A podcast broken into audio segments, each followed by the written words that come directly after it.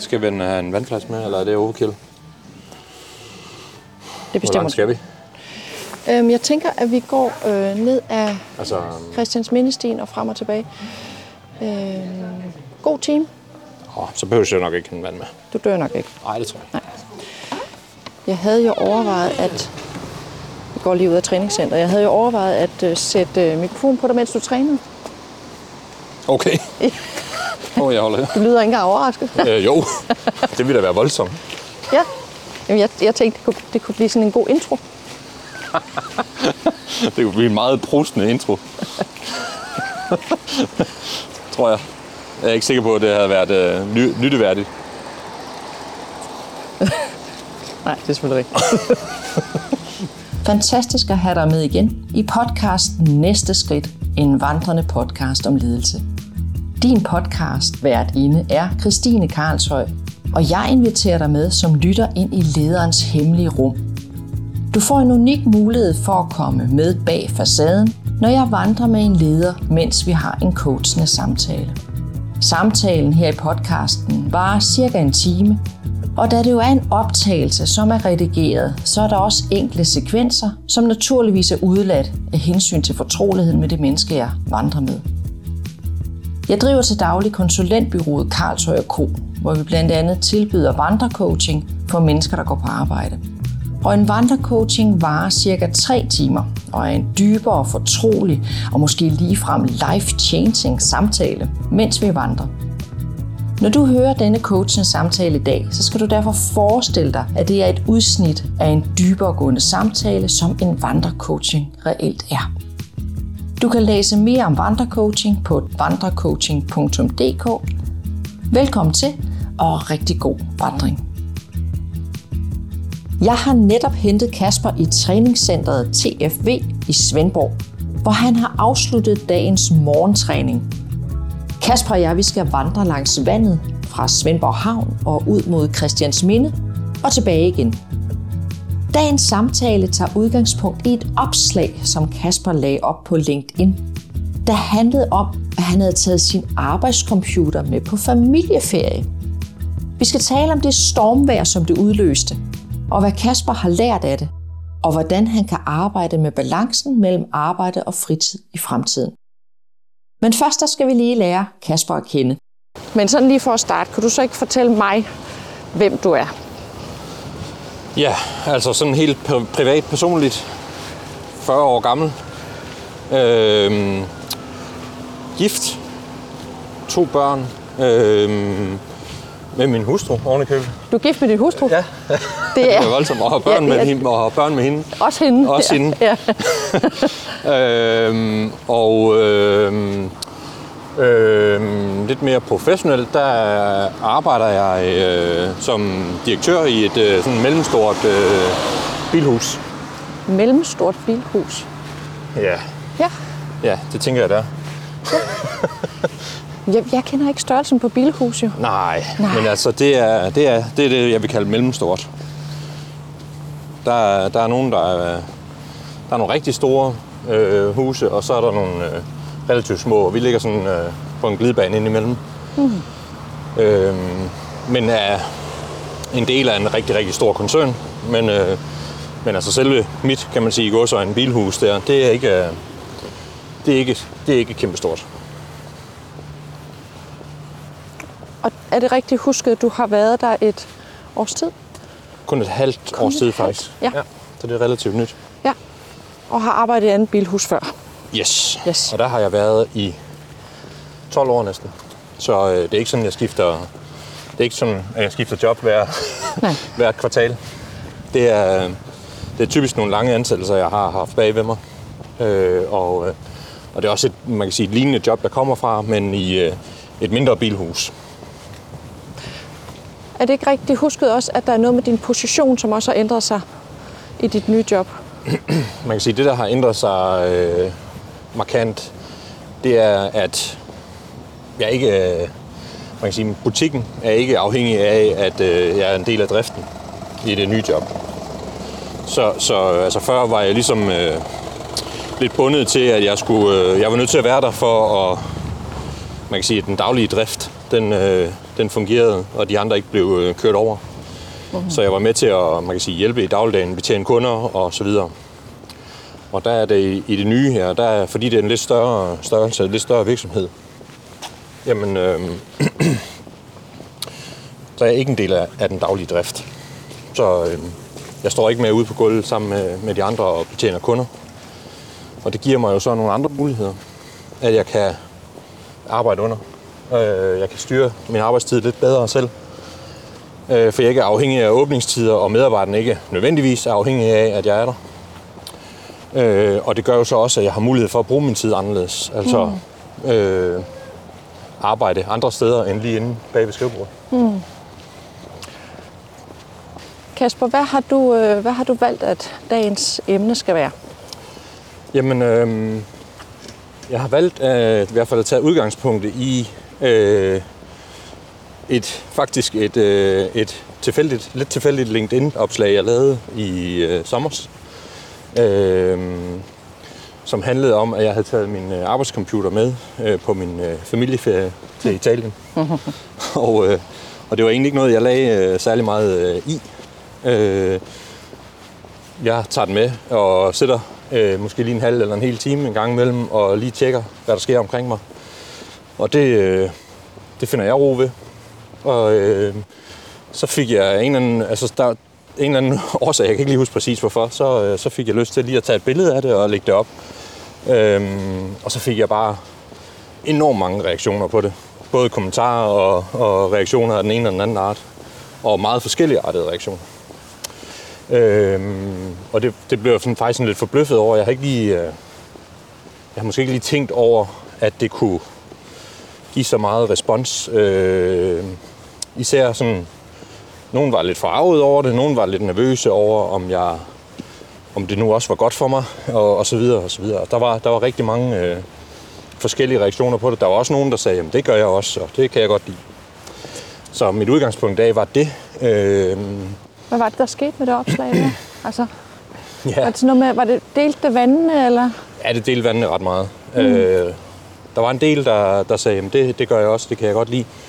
Og så var der en del, der sagde, pas nu på, øh, du altså, får pas stress. på dig selv, ja, ja, okay. Hold nu fri, fordi du har ferie. Øhm, og så var der en del, øh, der også faktisk sagde, og det var måske det mest overraskende for mig, det var et aspekt, jeg ærligt talt ikke selv havde, havde overvejet. Det var, hvad er det for et signal, du sender? Hmm. Når du som chef tager din øh, computer med øh, på ferie, og sidder og sender e-mails til dine medarbejdere, som ikke har ferie, eller måske også har ferie oven i købet. Ja. Øhm, er det så skidesmart? Mm-hmm. Og, og øh, man kan sige, ligger der så i det? Er der nogen, der vil tolke det og sige, jamen så forventer han nok også, at jeg arbejder, når jeg har ferie. Mm. Og det, øh, den, den havde jeg slet ikke overvejet, mm. det aspekt. Og det kan jeg sagtens se, at det, det skal man selvfølgelig øh, tænke over og passe på. Fordi det var ikke det, der var mit motiv mm. overhovedet. Hvad, øh. hvad skete der, da du kom hjem fra ferie? Mm, man kan sige, der, der er ikke, jeg fik ikke nogen direkte øh, respons øh, på det fra, fra mine egne medarbejdere. Øhm, så, så der skete ikke så meget på den måde. Der skete noget ved mig selv, øh, fordi jeg faktisk øh, man kan sige, reflekterede lidt mere over, bliver det her, altså, er det forkert, det jeg gør? Man kan sige, øh, for lige at starte et andet sted, så kan man sige, grunden til, at jeg gør det, det er ikke for at please nogen. Det er ikke for at, at være supermand. Det er simpelthen bare den måde, jeg bedst øh, slapper af på. Mm. Hvis jeg skal sidde i Italien i 14 dage, uden kontakt til mit arbejde, så bliver jeg stresset. Så bliver jeg stresset over alt det, jeg ikke ved. Ah. over en øh, fuldstændig øh, propfyldt... Øh, for jeg ved, jeg sidder og tænker over, at min øh, indbakke, den øh, bare tigger opad og tigger opad og vokser og vokser. øhm, og at der måske er nogle ting, som jeg vi have kunne hjulpet nogle af de medarbejdere, der er på arbejde med øh, mm. at tage i opløbet, i stedet for at det skal ligge og vente i 14 dage eller 3 uger. Mm. Så grunden til, at jeg tager min computer med, det er, det er meget egoistisk. Det er for mig selv. kan ja. jeg tage en halv time om formiddagen, øh, jamen så har jeg ro. Ja. Så kan jeg være der for min familie resten af dagen, for jeg ved, der er styr på tingene. Mm. Og da du kom tilbage fra ferie, så siger du, at der var ikke nogen nævneværdige øh, dialog med dine medarbejdere omkring det her? Altså, der var ikke nogen, der sådan reagerede på det, eller? Nej, det var der faktisk ikke. Nej. Øh, og øh, det kan man jo selvfølgelig også tolke lidt på. Ja. om øh, hvor, hvor, hvorfor eller hvordan at det ikke øh, altså det ikke bliver taget imod direkte. Det vil altid være svært at komme ind til, og det er jo også derfor, man skal passe på, ikke? for det vil altid være svært at gå ind til chefen og sige, jeg synes faktisk, det er træls, du sendte mig en e-mail, da ja. Du selv var på ferie, fordi øh, det gør jo også, at jeg måske selv føler mig forpligtet. Så, så jeg har egentlig heller ikke forventet, at der vil komme nogen og gøre det. Mm, så det, det udspil skal jo komme fra mig, hvis det skal komme fra nogen. Ja, du kan ikke forvente, at de kommer ind og banker på og siger, jeg synes faktisk, det var noget lort, det du lavede. Det, det vil jeg ikke forvente, de gør. Jeg vil, jeg vil, jeg vil, jeg vil, jeg vil, øh, man kan sige, glæde mig over det, hvis de ja. gjorde. ja, Men jeg vil ikke forvente, at de gjorde det. nej. Og jeg vil også tage, tage imod det med åbne arme. Men, øh, men ja, nej, ja, nej, forventningen til, de, man kan sige, vil, vil gå det skridt, det, den er der ikke. Mm-hmm. Og det kan jeg godt forstå. Mm. Så man kan sige, mit, mit, øh, man sige, det jeg kan tage med mig videre, en af de ting, jeg kan tage med mig videre fra det, det er jo at sørge for at kommunikere, at øh, selvom jeg sidder og svarer på en e-mail, når jeg holder ferie, så forventer jeg i hvert fald på ingen måde, at de gør det samme. Ja. Ja, spørgsmålet er jo så bare, om det er nok. Altså, er det nok, at man siger det? Øh, der er jo nogen, der, der, der siger handling, handling før ord, ikke? Mm. Så øh, er det nok, at jeg siger til dem, jamen, prøv at høre her, det er sådan, jeg slapper af. Det er ikke, øh, det er ikke for at presse hverken jer eller andre. Hvordan vil du have det, hvis du selv havde en chef, der, der sagde det, som du vil sige? Øh, jamen for mig, øh, det er jo nok nemmere for mig, for jeg vil jo kunne forstå ikke fordi jeg selv er sådan. Også hvis han sagde, at jeg tjekker ingen mails i ferien. Ja, Jeg lukker ned, I Ja. hører ikke et lyd fra mig før om Ja. 14 dage. det vil jeg, det vil jeg have fuld respekt for. Ja. Jeg synes, det vil være, være dejligt, og jeg har også medarbejdere, der gør det. Mm. Øh, og, øh, og der også har sagt, at det er sådan, de holder ferie, og det respekterer jeg 150 procent. Øh, og jeg synes, det er dejligt, at de kan, fordi det gør jo også, at de kommer, altså hvis det er den måde, de slapper bedst af på, så er det jo også den måde, de kommer bedst tilbage, mm. og, og ligesom man kan sige, har ja, fået lavet, lavet batterierne op bedst muligt for dem. Mm. Fordi du står jo et sted, kan man sige. Det er dig, der er lederen. Det er dig, der har kasketten. Det vil sige, at du både skal være opmærksom på, hvad du selv gør, men du skal også være opmærksom på, hvad dine medarbejdere har behov for. Mm. Så du har et ansvar både over for dig selv, hvordan du selv leder dig selv, men du har også et ansvar for, hvordan du leder dine medarbejdere. Ja. Øh, Og hvis du nu kigger på den her dobbelthed, kan man sige, så, og så lige starter med ansvaret for dig selv. Mm-hmm. Øhm, hvad, er, hvad er ferie, eller hvad er afslappning for dig? Hvad, hvad vil det sige? Ja. Altså, øh, det der, det, det man kan sige, det der, det der er meget, i, meget af det i det for mig, det er egentlig ikke at lave mega meget. Mm. Altså, jeg kan godt lide at holde ferie ved ikke at lave en hel masse. Ja. Jeg er ikke typen, Du er der... ikke aktiv ferietype? Nej. Nej. Jeg er hverken øh, cykler, løber, øh, farer byerne tynde for museer og øh, øh, andre turistattraktioner osv. osv. Så selvom jeg fanger dig ned i træningscenteret, så, så, så er det ikke noget, du tager med på ferie? Øh, nej, altså øh, typisk ikke i hvert fald. Det, det, kan, det kan måske svinge sig op til en øh, tenniskamp eller sådan noget der, ja. øh, hvis det går rigtig vildt. Ja. Men, øh, men ikke, ikke nogen aktiv ferie, øh, og øh, ja, hverken fysisk aktiv eller man kan sige i det hele taget aktiv på øh, ud og opleve en hel masse. Min, øh, mine ferier, de, de går typisk med at ligge på langs af den ene eller den anden øh, metode øh, ved en swimmingpool, eller på en strand, eller øh, i et sommerhus, øh, mm. hvor der ikke sker ret meget andet, end at man bare er der. Ja. Så øh, det, det, det, det, er, det, er det, du vil, det er det, du vil se mig, hvis du øh, mødte mig på en ferie. Ja. Det er liggende i en sofa, Ja. eller på en solseng. Fedt. Øh, og øh, så i øh, 0,2 procent af tiden siddende med min computer, For lige at tjekke op. for lige at tjekke, for lige at rydde mailen, for lige at se, er der et eller andet, jeg lige hurtigt kan, kan hjælpe nogle andre videre med. Øhm, og det er jo, ja, det er jo dilemmaet. Men øh, man kan sige, vil det være mere rigtigt af mig at lade være? Altså, vi er, det vil jo gå, det vil jo gå ud over min egen ferie, som jeg føler det. Ja. Fordi så vil jeg sidde og måske, eller det ved jeg, jeg vil sidde og bekymre mig om, hvad sker der nu, og kan jeg vide, hvor mange mails jeg har fået, og er der nu et eller andet, jeg burde have taget mig af, som jeg lige kunne have klaret på fem minutter? Der, der ligger i hvert fald et eller andet der, som enten så kan man sige, så skal du finde fred med det, eller så skal du arbejde med det. Ja. Øhm, men jeg kunne egentlig godt tænke mig at høre, hvad, tænk, hvad tror du, eller tænker du, at ferie er for dine, for dine medarbejdere? Øh, jamen, øh, jeg tror for mange af dem... Øh, altså, jeg tror, det er lidt delt, men jeg tror for mange er det nok mere væk fra arbejde, end det er for mig. Øh, og det tror jeg også, det er, ikke bare på ferie, men det tror jeg måske også, det er i en helt almindelig hverdag. Altså, øh, det er jo ikke, fordi jeg synes, det ene er rigtig, mere rigtigt eller forkert.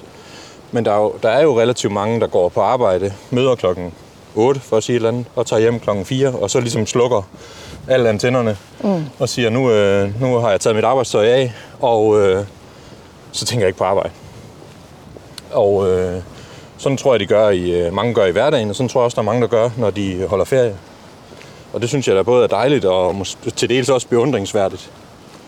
Men, men hvad hedder det? øhm, Jeg synes da også bare, det er træls, hvis alle skal stoppes ned i den papkasse, der hedder, nu har du fri, så hold dog fri. altså, hvorfor skal der ikke være plads til, at vi kan være forskellige omkring det? Ja. Hvad, hvad er det for en kultur, at de øh, repræsenterer? Nu generaliserer vi jo rigtig meget Ja, her. hvis det er, meget, Ja. hvis det er stærkt generaliserende, så er det vel den, så, så kan man sige, det er jo den, den gammeldags øh, arbejderkultur, ikke? Hvor, hvor man, øh, man kan sige, hvor chefen er et røvhul, øh, som betaler dig mindst muligt i løn, øh, men forventer, at du arbejder Max. Øh, max. Og det er, jo sådan, det er sådan, man kan sige, en helt fuldstændig skåret, firkantet ud øh, arbejderkulturen, ikke? Øh, fra gamle dage, kan man vel mm. godt tillade sig at sige, fordi mm. det er ikke sådan, jeg oplever det. Øh, slet ikke der, hvor jeg er. Altså, jeg oplever medarbejdere, som er engageret i deres job, øh, går op i det, øh, på alle mulige måder for, for hvad hedder det, ønsker at gøre en, en super god indsats, mm. og gøre det bedste, de kan, både for, for dem selv og for vores kunder osv. Mm. Så, så, det, så jeg vil godt lige sige, det, det er jo på ingen måde sådan, jeg oplever øh, medarbejderne der generelt. Men jeg tror stadigvæk, selvom de ikke er sådan, at de, øh, at de er mere tændsluk. ja, det er sådan en lønmodtagerkultur, ikke? Jo. Ja.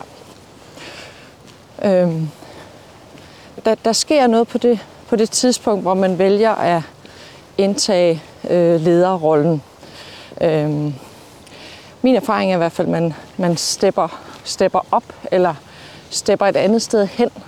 Man tager et ansvar på en anden måde. Man, man tager en beslutning om, at man står ved roret, eller skal passe på nogle andre på det tidspunkt, hvor man ligesom indtager den rolle. Ja. Øhm, så kan man sige, så kan man både få en, en titel, men man kan også øh, altså agere som leder. Det kan være teamleder, eller mellemleder, eller direktør. Mm. Øhm, og hvad, hvad, hvad, hvad, hvad er det for en kultur, du har? Hvis du sådan skulle, nu har du beskrevet dine medarbejders kultur. Hvad er det så for en kultur, at du repræsenterer? Altså, øh, hvis jeg lige må starte den lidt anderledes, så må jeg sige, det, det er slet ikke... Altså, mine medarbejdere er også forskellige. Ja, det er det. Så de er ikke alle sammen øh, tændsluk. Der er masser af os, som, øh, som, øh, som ikke er tændsluk, og som, øh, som øh, hvad hedder det, arbejder mere lige mig. Øh, men det er rigtigt, at øh, mange af dem, de er måske i en, enten en direkte lederrolle, for jeg har jo også ledere under mig, altså mellemledere, eller, øh, ja, eller måske nogen, der gerne vil øh, øh, den vej. Ja. Øh, og forskellen, nu glemte jeg hele spørgsmålet. men, men Hvad er det for en kultur, du repræsenterer? Ja. Ja, jamen det er, det er, det er jo det er jo leder, altså hvad kan man sige, chefkulturen, hvor man måske mere tager, øh, tager arbejdet med sig, hvor man går. Altså, øh, jeg, øh, jeg har ikke noget imod at være arbejdskasper, øh, når jeg er i træningscenteret. Mm. Øh, ikke fordi jeg så er det hele tiden, eller at jeg nødvendigvis er det, når jeg møder ind. Men hvis der er nogen, der, du ved, stiller et spørgsmål, eller spørger til et eller andet, øh, jamen så, så kan jeg jo godt blive arbejdskasper der. Mm. Det kan jeg også godt blive, når jeg sidder hjemme i sofaen, hvis øh, min hustru alligevel ser et eller andet i fjernsyn, jeg ikke gider se, eller, eller der bare ikke er noget andet, jeg lige kan tage mig til, jamen så kan jeg også godt blive arbejdskasper og sidde mm. med, min, øh, med min bærbare eller min øh, telefon og sidde og lave et eller andet øh, arbejdsrelateret. Mm. jeg registrerer det jo ikke sådan nødvendigvis, det skifte. Mm. Altså jeg tænker, for mig er det mere en, en lang øh, køre af Kasper, som ikke nødvendigvis bare skifter kasket, øh, men som hele tiden måske har to kasketter. Ja, jeg tænker på, at er vi ude i, at det er en livsstil? Ja, yeah. Har du altid gjort sådan? mm, ja, det har jeg vel egentlig. Uden jeg lige har, det har jeg ikke tænkt over før, men det mm. har jeg vel egentlig. Mm. Øh, jeg har ikke... Altså, jeg har ikke, jeg, jeg har ikke taget nogen øh, øh, lang uddannelse, eller i det hele taget nogen lederuddannelse eller noget. Jeg er jo sådan bare stille og roligt øh, blevet leder, øh, først mellemleder, og så øh, chef og så videre deroppe af. Altså det har sådan bare udviklet sig. Men det er jo nok fordi, at der et eller andet sted ligger en, øh, en eller anden kultur øh, begravet i en fra start af måske. Jeg synes i hvert fald altid, jeg har, øh, altså, jeg har altid haft den tilgang til det. Det har du nok ret i, uden jeg lige har tænkt over det. Fordi så vel som du siger, at dine medarbejdere selvfølgelig også er forskellige. De er jo forskellige mennesker, de er forskellige individer, så man kan ikke bare tage en hel gruppe og sige, de har sådan en lønmodtagerkultur. Selvfølgelig kan man ikke det, men der kan være sådan noget, der tegner mere, eller skriger mere igennem, kan man sige. Ikke? Mm. Øhm, men, men vi alle sammen er forskellige, og der kan jo godt være, at der er nogle af dine medarbejdere, som faktisk, som du beskriver, som er som dig. Ja. Som har, lever den, har den livsstil, eller har det kultursyn, som at arbejde og fritid smelter lidt sammen, kan man sige. Og det var, hvis vi nu skal hoppe tilbage til Facebook-opslaget, så kan man jo sige, at øh, det var måske også derfor, der var et clash. Nogen reagerede voldsomt på, at du kunne sidde, du lagde et billede op, hvor du sad og arbejdede i din, mm. din sommerferie, øh, og det, det ramte simpelthen nogen, mm. som det gør man bare ikke. Eller, Ja, ja. Og, og andre tænkte, yes, skid, det var mig. altså, ja. Ja, og nogen var også sådan lidt fedt, du skriver det, fordi det gør jeg også, men Ja. ja. jeg er sådan lidt flov over det, agtigt, ikke også? Øh, og jeg ved heller ikke, nu var det ikke et Facebook-opslag. Undskyld, et nej, det var. LinkedIn, ja, ja. Yes. Ja. Det er måske lidt ligegyldigt, men alligevel ikke, fordi det er jo et arbejdsrelateret social media, ikke også? Ja. Øh, ja, altså, det var, det var virkelig blandet, og så var det bare så mange, så var det så mange, nu kan jeg ikke huske, hvor mange øh, reaktioner og kommentarer der var, men det var helt, altså Det var helt rådent. Ja, helt jeg kan huske, jeg så det, og det, var, det stak helt af. Ja, ja, det Ja. gjorde det nemlig. Ja. Og, øh, og endte i sådan små diskussioner nogle steder, ikke også, af, at øh, det kan jo simpelthen ikke være bekendt, eller ej, hvor er det fedt. Og det var, det var lidt sjovt at se. Altså, det bare sådan, det var så mange forskellige holdninger til det. Mm. Øhm, og jeg tror egentlig, opslaget oprindeligt var ment, altså det var slet ikke, jeg, jeg havde jo ikke regnet med at få øh, en masse reaktioner på det. Jeg havde slet ikke forudset det. Og jeg ved ikke lige helt, om der var en dybere mening med at lave opslag. Det tror jeg egentlig ikke, der var. Jeg sad bare der, og så tog jeg et billede, og så tænkte jeg, hey fedt, jeg er i Italien. Det skal I andre da også lige se. Ja. Øhm, men, men så fik det bare lige pludselig et helt andet tema. Ja. Også. Jeg bryder lige ind i samtalen med Kasper her. Der sker nemlig noget interessant, hvis vi dykker ned i indholdet bag kommunikationen. Vi bevæger os i samtalen ind på undertemaer som autenticitet, integritet og balancen mellem arbejde og fritid. Det er tydeligt at høre, at Kasper arbejder meget med sin egen integritet som leder, og det er spændende at udforske. Når vi undersøger ordet integritet, så betyder det sammenhængen i handlinger, værdier, forventninger og resultat. Integritet er et holistisk begreb, altså et begreb, vi kan bruge til at bedømme kvaliteten af vores værdisæt ved at kigge på vores evne til at nå vores egne mål. Det vil sige, at vi skal kigge på kvaliteten af de handlinger, vi udfører, som støtter op om vores værdier, så vi kan nå vores mål. Hvis vi overfører betydning af integritet til Kaspers selvfortælling, om hans balance mellem arbejde og fritid, og hans evne til at kommunikere dette ud til medarbejdere og til resten af verden, for eksempel på LinkedIn, så ser vi en leder, der nysgerrigt undersøger sin egen evne til at have integritet, og sin egen evne til at være autentisk som leder. Kasper han er reelt nysgerrig, og det gør denne samtale vildt interessant, fordi Kasper lige nu arbejder helt ned i de signaler, han sender, og i de tegn, der bliver opfattet, når han for eksempel lægger et opslag ud på LinkedIn. Det han gør, det er, at han undersøger, om kvaliteten af hans handlinger stemmer overens med hans værdier. Hvis de gør det, så øger det hans integritet, og dermed der kan han nå sine mål som leder. Men hvordan påvirker alt dette Kaspers arbejdsliv? Så øh, Hvad, har- hvad har det gjort? Fordi det, jo, det har jo poppet op i dig. Der er det er jo sat et eller andet i gang i dig efterfølgende, hvor du... Øh, det virker i hvert fald som om, du har tænkt meget over det efterfølgende i forhold til dit arbejdsliv. Hvor- Hvordan, hvordan tænker du, at, øh, at det har øh, påvirket den måde, du dit syn på din arbejdsdag? øh, det påvirker ikke mit syn på en almindelig arbejdsdag. Det, det har det ikke gjort. Det påvirker, øh, har påvirket, eller især måske kommer til at påvirke øh, den kommunikation, jeg har med mine medarbejdere.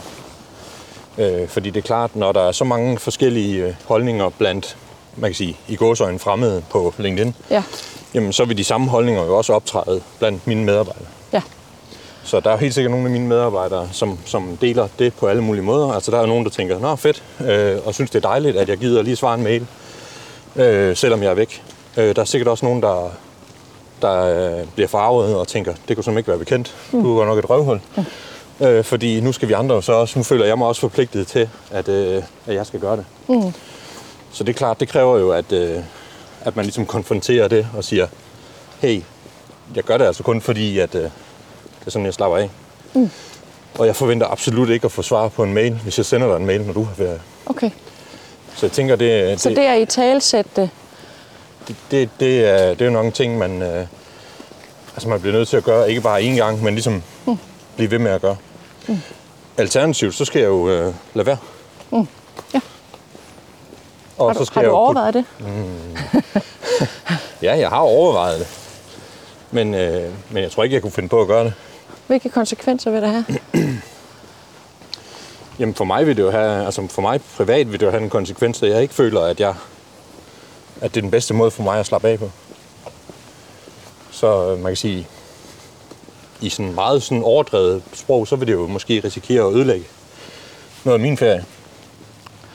Fordi hvis jeg sidder og stresser over, øh, stresser over over til det, højre her, så kan vi gå ned mod ja. havnen. kunne man forestille sig, at det var noget, du kunne arbejde med? ja, det, det kan man måske godt. Hvordan gør man det? Spejl.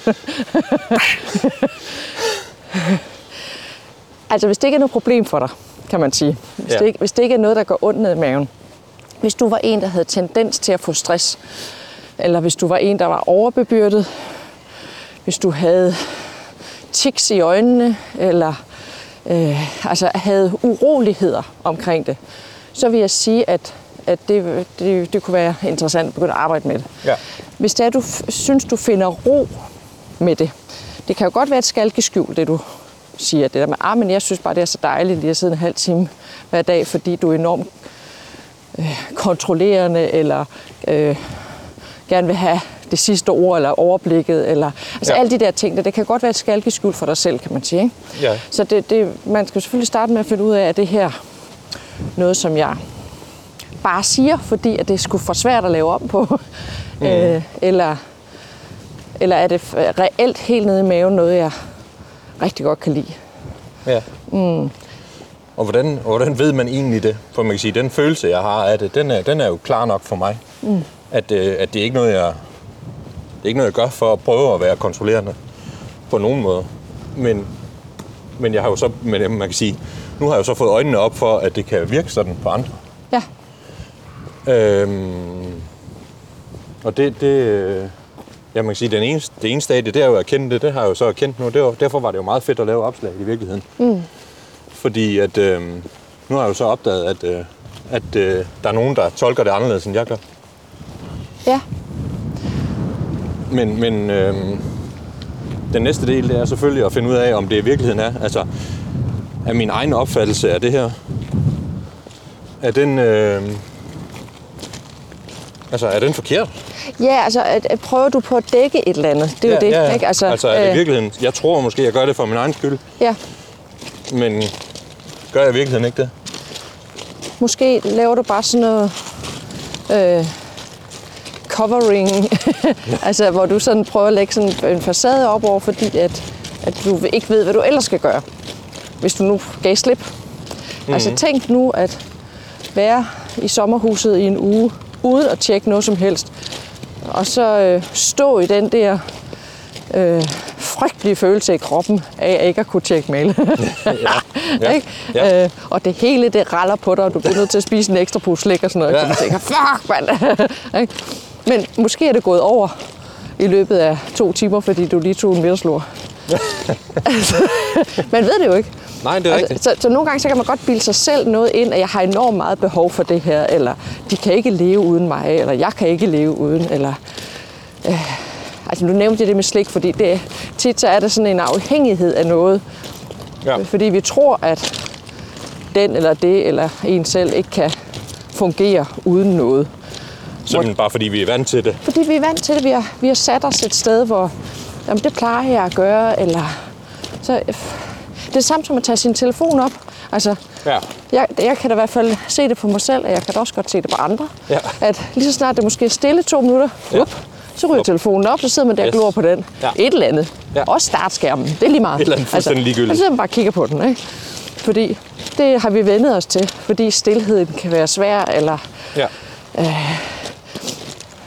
men, men det, ved, det ved du bedst selv. Så man kan sige, at det testen det. er i virkeligheden nem. Testen er nem, ja. Fordi det er jo bare at prøve at lade computeren blive hjemme. Det, det kunne man gøre, ja. Eller i hvert fald bare tage den ned i tasken. Man kan også bare lade den blive nede i tasken, jo. Ja, ja. Altså, det, man må gerne have den med, jo. Det kan være, at man skal bruge den til noget fornuftigt. Det er, det er i lagt, at arbejde ikke er fornuftigt. Det sagde jeg ikke, men øh, måske er det knap så fornuftigt, når man holder ferie. Ja.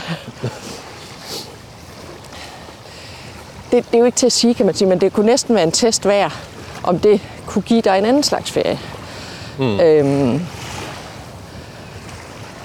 og specielt hvis det er i perioder, hvor, hvor det måske går lidt stærkt, eller der er rigeligt at se til, Ja. der, der, der kunne det være et skalkeskjul for, at øh, jamen, jeg kan bedst holde fri, hvis jeg lige har tjek på. Ja, så, så risikoen for mig, det er reelt, at... Øh, hvad kan man sige? At, øh, at, jeg, øh, at jeg slet ikke har opdaget, at jeg i virkeligheden bare øh, er ved at stresse fuldstændig over, og ikke kan nå at følge med i mit arbejde. Det kunne være. Altså, øh, vi ser jo og mærker som regel ikke, hvis det er, vi sådan er på vej ud over kanten. Øh, de folk omkring os, vi ser og mærker det bedre, end vi selv gør. Mm. Øh, fordi vi sådan tumler rundt i et hamsterhjul, vi ikke selv har set, bare ruller, ruller, ruller. Ja. Øhm, men hvis du ikke sådan har haft sådan fornemmelsen af, at du var der, eller at der var nogle tegn, der ligesom viste sig, så, altså, så er det et spørgsmål, om du har været i en stresset tilstand, eller er, når du vælger at træffe det valg. Øhm, Ja, det, det, det, det kan jeg jo ikke svare på. Nej. Med, fordi at, øh, hvis, hvis du siger, at man ikke selv ser, øh, man kan sige, signalerne, ja, så, så, har, så, så kan jeg jo ikke svare på, om jeg har overset dem. nej, Men, men, øh, men det er i hvert fald bestemt ikke sådan, jeg føler det. nej. Øh, og jeg føler ikke mig generelt øh, stresset. Øh, nu stresset, det blevet sådan lidt et... Øh, Det blevet sådan et modeord ja, det blevet sådan alt, lidt alt. modord. at- Altså, man kan også øh, bruge stress, fordi man har travlt. Ja. Altså, jeg har, et masse, jeg har altid travlt, synes jeg. Vi går den her vej, og Yes. fordelen ved den her vej, det er, at vi står og kigger lige op på det der enormt smukke store hus. Ja, det er virkelig flot. Det er virkelig flot. Jeg vil nu også godt have det derovre, det hvide derovre. Ja, det er også pænt. Ja. Det ligger også godt, kan man sige. Ja, det ligger, altså, det ligger det ligger. ret fantastisk. Ej, jeg synes, der er meget vindblæst hernede, faktisk. Ja. Helt nede ved vandet. Det, Så altså, derfor det må, vil du ikke bo der? Nej, det må være ulempen ved at bo nede ved vandet. Det er simpelthen alt for meget vind. Men derop, Ja. lige op bag ved sådan en lille palads,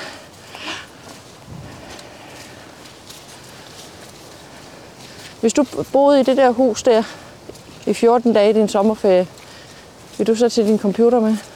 Ja. det vil jeg. Ja. Men det vil jeg også, selvom jeg boede i et andet hus. Altså, jeg har den altid med. Det har jeg. Så, øh, så det har ikke noget med huset at gøre. Stort eller lille? Nej, okay.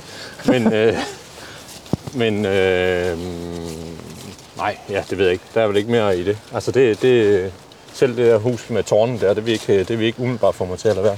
Nej. Men, men, øh, men øh, der er jo en pointe i, at man kunne godt prøve at teste sig selv af på, om hvad sker der egentlig, hvis jeg lader være. Fordi det har jeg reelt set ikke gjort. Det lyder i hvert fald som om, at, at der, kan, der kunne være noget interessant at hente der. Om ikke andet, så kan du i hvert fald arbejde med dig selv i forhold til, hvordan vi agerer anderledes. Det kunne være interessant at se dit, uh, dit LinkedIn-opslag næste sommerferie hvor, fra Italien, hvor du... Uh, hvor kom fra? Derovre. Ja. Øhm, hvor du uh, lægger et billede op uden computer. Og hvad gør mm. det så ved dig, ikke? det, ja, det altså, kunne være sjovt at se både for mig og for andre. Og reaktionen? Ja. Så det, at du lagde billedet op, fordi du sidder med en computer, det, det mange reagerer på. Men hvis du havde taget et billede uden computer, så havde vi syntes, at det var fantastisk. Måske. Eller ja. flere havde syntes, ja. Men hvad med, hvad med dem, der synes, det var dejligt, at jeg lagde billedet op af det, fordi de gør det samme? Ja. Hvis jeg nu bare havde lagt et billede op, hvor jeg sad med en øh, kold øl i øh, skyggen, ja. og kiggede ud over havet, ja. ville de så have tænkt, hvorfor gør jeg ikke det? Ja. Er det mig, der er galt? Er det mig, der er forkert? Mm. Altså det er jo det, der er lidt interessant med opslaget. Det er jo netop, hvis alle nu bare havde sagt, det der, det er helt tosset. Ja. Du er fucked up. Øh, det du gør er forkert. Øh, pas på dig selv, pas på dine medarbejdere, alt det der. Ja. Men det er jo netop ikke alle, der havde den reaktion. Nej. Og de kan jo stå samme sted, kan man sige. I forhold til, om, om de også måske havde brug for at holde helt ferie. Altså, grunden til, at det her det er lidt interessant. Du virker ikke stresset, vil jeg sige. Nej. Altså, der, du virker, der var rolig og afbalanceret. Og, og, men at selvfølgelig, og jeg ved jo også, at du har travle dage, så det er jo ikke, mm. fordi du ikke har noget at lave. Nej, og det var det lidt kom fra før. Altså, ja. Der er mange, der siger, at jeg er stresset, fordi de har travlt. Mm. Men har de ikke bare travlt? Ja. Altså, har, har, har du travlt, eller er du stresset? ja, præcis. Ja. altså, jeg, jeg har travlt, ja. men jeg føler mig bestemt ikke øh, stresset. Nej. Men jeg har altid travlt. Ja. Og, det, og det er jo travlt er lidt, for mig er det i hvert fald noget, man på en måde vælger at have. Mm-hmm.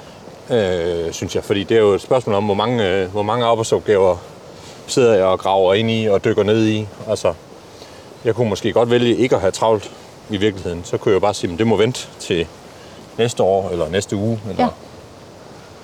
Men, men, øh... Har du evnen til at gøre det? ja, det er, det er måske ikke lige min spidskompetence. Okay. Det kan, det kan jeg vel godt sige. Specielt det der med næste år. Nej, ja, det, det, er, det, det, det er nok ikke det, jeg vil være... Det er nok ikke det, jeg vil få højst karakter i. I evnen til at udskyde ting, det, det, det, det kunne jeg godt blive bedre til måske. Okay, så du har faktisk travlt? Ja, jeg har travlt, fordi jeg vælger at have travlt. Ja. Øhm, men jeg føler mig ikke stresset. Nej. Men det, det er jo svært at vide, hvornår kommer det så over. Hvornår tager man, øh, tager man mere, end man kan, end man kan bære. Ja. Kan du mærke din puls, når du er på arbejde? Svimler det for dig? Nej, nej. Nej, godt. Altså, nogle af de der fysiske tegn er jo noget af det første. Ja. Øhm, I forhold til, at man kan mærke, at man er overbelastet. Fordi stress er en overbelastning, og vi mærker den i kroppen først, Mm. kan man sige. Øh, vi kan også mærke det i hovedet i forhold til, at vi glemmer ting, eller øh, der, der er sådan nogle passager, der helt ryger ud. Ja. Øh, hvor man tænker, hey, hvad var det, jeg skulle? Eller hele tiden går ned for at hente noget, og man kan ikke huske, hvad det var, man skulle hente. altså, og jeg tror, at de fleste af os kender de situationer. Det sker for os alle sammen. Det sker for os alle sammen, og det Ja. betyder ikke, at vi er ude i, i så meget overbelastning, så vi måske vælter, men at der er nogle ting, vi skal være opmærksomme på. Ja. Men man kan, jo, man kan jo strukturere sin hverdag øh, meget i forhold til, at den der travlhed bare er noget, der, altså, der er, fordi man har nogle opgaver, der skal løses. Vi alle sammen har opgaver, der skal løses hver dag. Øhm, og det, det, det gør på sin vis ikke noget, hvis vi synes, vi har det gode overblik og synes, det er rart at løse dem. Og så for nogen, der kan der ligge rigtig, rigtig mange opgaver. Man tænker, der ligger mange opgaver, det er dejligt. Ja. Ja, ja. Og det lyder som om, at du er deromkring. ja, men altså, jeg kan også godt lide at få, man kan sige, jeg kan godt lide at få afsluttet mine opgaver. Ja. Det er ikke nødvendigvis, fordi jeg elsker at have øh, 50 opgaver i gang af gangen. Hmm. Det, det, det, er ikke, det er ikke, fordi jeg dyrker at have det overhovedet, faktisk. kan godt lide at få, få vinget tingene af. Mm. Det er måske mere det med, at jeg vil, jeg vil hellere bare have det ud af verden, end jeg vil vide, at det ligger og venter. Okay. så, så, øh, Lidt ligesom at tjekke mailboksen i ferien. ja, det kan godt være. Ja. Det var en god øh, pointe. det har jeg ikke lige tænkt over. Men ja, det kan godt være, at, øh, at der er noget der. Der er noget synergi i det. Mm. Øh, for, for, for, for mig at få tingene overstået, øh, få dem væk, så ved jeg, det, når det har jeg klaret, så øh, skal jeg ikke spekulere mere på det. Alternativet var måske, at øh, hvis der var noget, jeg skulle udsætte til næste år eller næste måned, så ville jeg måske alligevel gå og tænke, åh, der er også det der, jeg skal have styr på, og hvad skal jeg nu gøre med det? Og, Mm, så det der med lige at lukke klappen ned og lægge det over til højre og sige, det der, det kigger jeg på på et andet tidspunkt. ja, den er, den er nok svær. Den evne er, Den, er- den evne er ikke, øh, er ikke den bedste. den er, den er, Man, man gør det jo altid i... Øh, man gør det jo altid i, øh, i en eller anden øh, grad. Det bliver man nødt til. Mm. Men, øh, men hvis jeg kan, så vælger jeg at få det, få det klaret med det samme. den måde, at du vælger at arbejde på, hvordan påvirker den måde dine medarbejdere? Hvordan reagerer de på dine arbejdsmetoder? Jamen, øh, det, det ved jeg selvfølgelig ikke sådan helt konkret, kan man sige. Men, men øh, jeg føler da, at... Øh, jeg føler jo, at jeg gør dem, øh, man kan sige, en tjeneste, hvad jeg lige sige, gør deres øh, job nemmere ved at tage tingene med det samme, mm. i stedet for at lade dem ligge. Det kan jo nogle, nogle af tingene, ikke nødvendigvis alle tingene, men nogle af tingene kan jo godt være noget, at de har et eller andet problem med, øh, at der er en eller anden arbejdsgang eller arbejdsfunktion, som de tænk- tænker, det her, det, det burde vi kunne gøre smartere. Øh, at det ligesom er derfor, opgaven havner hos mig. Så, så tænker jeg jo, det er en fordel, at jeg så tager mig af det så hurtigt som muligt. I stedet for bare at sige, det, det kigger jeg på næste år. Ja. så på den måde tænker jeg, at det må, det må være en fordel for dem. Om der så gemmer sig en ulempe, jeg ikke har spottet, det gør det sikkert. Der er jo tit fordele og ulemper. Ja. Som leder skal vi bare hele tiden være opmærksom på, at de valg, vi træffer i forhold til vores arbejdsmetoder, selvom vi synes, det er de allerbedste i hele verden, så påvirker det sindssygt meget, fordi vi er et spejl. Altså, de, de kigger, alle mennesker kigger, alle de mennesker, der er omkring, der kigger på dig, og enten tænker, øj, det er sådan, vi skal gøre det, eller, nå, okay, er det sådan, vi skal gøre det, så gør jeg nok forkert. Ja. Altså, der, der er hele tiden det her spejl. Ja. Så lige meget hvilken metode du vælger, kan man sige, så handler det i hvert fald om at italesætte det som øh, er din metode. ja. Øh, Så det ikke nødvendigvis ligger pres på, at der er nogen, der skal Ja. gøre det anderledes. ja, det, det kan være, at der er nogen, der går på arbejde på en anden måde, og skal Ja. have tingene på en anden måde, og har en anden arbejdsrytme, end du har, og i talsæt og acceptere, at de gør det. Øhm, Og det er måske især øh, i talesættelsen, fordi accepten, den er der jo 150 procent. Men, øh, men det er jo i talesættelsen, der måske er svær. du ved i hvert fald, om du accepterer. Nogle ledere gør jo ikke. Okay, Altså, nej. det, det så- gør jeg i hvert fald. Ja, det handler jo også noget om dig som menneske, kan man Ja, sige. ikke? Ja. Øh, men, men det er klart, det hjælper ikke noget, at jeg accepterer det, hvis de ikke ved, at jeg accepterer det. ja. ja. Så det er, det er jo måske der øh, udfordringen den er, eller det er der udfordringen vil være for mig i det. Mm. Helt klart. Mm. Skal vi lige passe på, at vi ikke bliver kørt ned, tror Ja, jeg. ja. Accepterer de også dig og dine arbejdsmetoder? Øh, det, det føler jeg, at de gør. Men det er jo igen, det er jo måske en af de, øh, det er jo en af de lidt svære, det er jo en af de lidt svære ting ved at være øh, leder, chef, whatever, derude af, det er jo, at man får jo, man får jo nok aldrig den sådan helt ægte tilbagemelding. Ja. Eller sjældent i Hvorfor? hvert fald. Jamen, fordi der altid er et, øh, et eller andet, øh, altså det der medarbejderforhold, som jo, som jo altid vil give nogle forbehold. Øh, så kan der være lige julefrokosterne, Hvor man føler hvor sig meget lidt lige mere, lidt mere ærlighed på bordet for nogen. efter 17 snaps. Ja, præcis. Jeg elsker dig. der kan komme både den ene og den anden vej. Jeg er, blevet, jeg er også øh, blevet øh, fyret adskillige gange af nogle af mine medarbejdere til en julefrokost. Okay, Måske mest i, øh, mest i spøg, har Okay. jeg været indtryk af, men, øh, men alligevel. men alligevel. Det giver sådan en mærkelig følelse i maven, når man Ja. kommer hjem. Ikke? Ej, fuck. Mm. Øhm, nej, men jeg synes, jeg, altså, jeg vil i hvert fald, altså jeg, hvad skal man sige, jeg, jeg, øh, jeg forventer ikke at få den 100% ærlige version af dem. Jeg vil ønske, at jeg gjorde det. Øh, men jeg forventer ikke, at den altid vil være der. Slet ikke. Altså, jeg tror altid, der vil være en eller anden form for, for filter i, i at øh, de er jo forhåbentlig øh, rigtig glade for deres arbejde. Og, øh, og vil sikkert ikke sætte det på spil ved at måske... Det, det kunne godt være, at de føler, at de sætter det på spil ved at genere mig, eller på en eller anden måde, ikke også? Mm. Øhm, det tror jeg så ikke, at de vil kunne altså sætte deres job på spil i forhold til at sige noget til mig. Men, øh, men jeg tror, jeg har en følelse af, at de vil føle det sådan. Mm. At de er nødt til at lægge en eller anden form for filter imellem. Men det kan være, at jeg tager fejl. Jeg tror faktisk, med sådan rent teoretisk, hvad man kalder det noget omkring social eller psykologisk, psykologisk tryghed, vil man faktisk kalde det. Ja. Øhm, hele det her, der handler om, om vi føler os set, hørt og trygge ved at gå på arbejde og sige det, vi mener og tænker. Og hvis vi ikke gør det, så burer vi det inde i os selv som sådan en, ej, det skal jeg nok ikke have sagt, for så bliver jeg nok fyret. Øhm, og for at man er ærlig og siger det, man har på sinde, mm. øh, så skal man have den her psykologiske tryghed.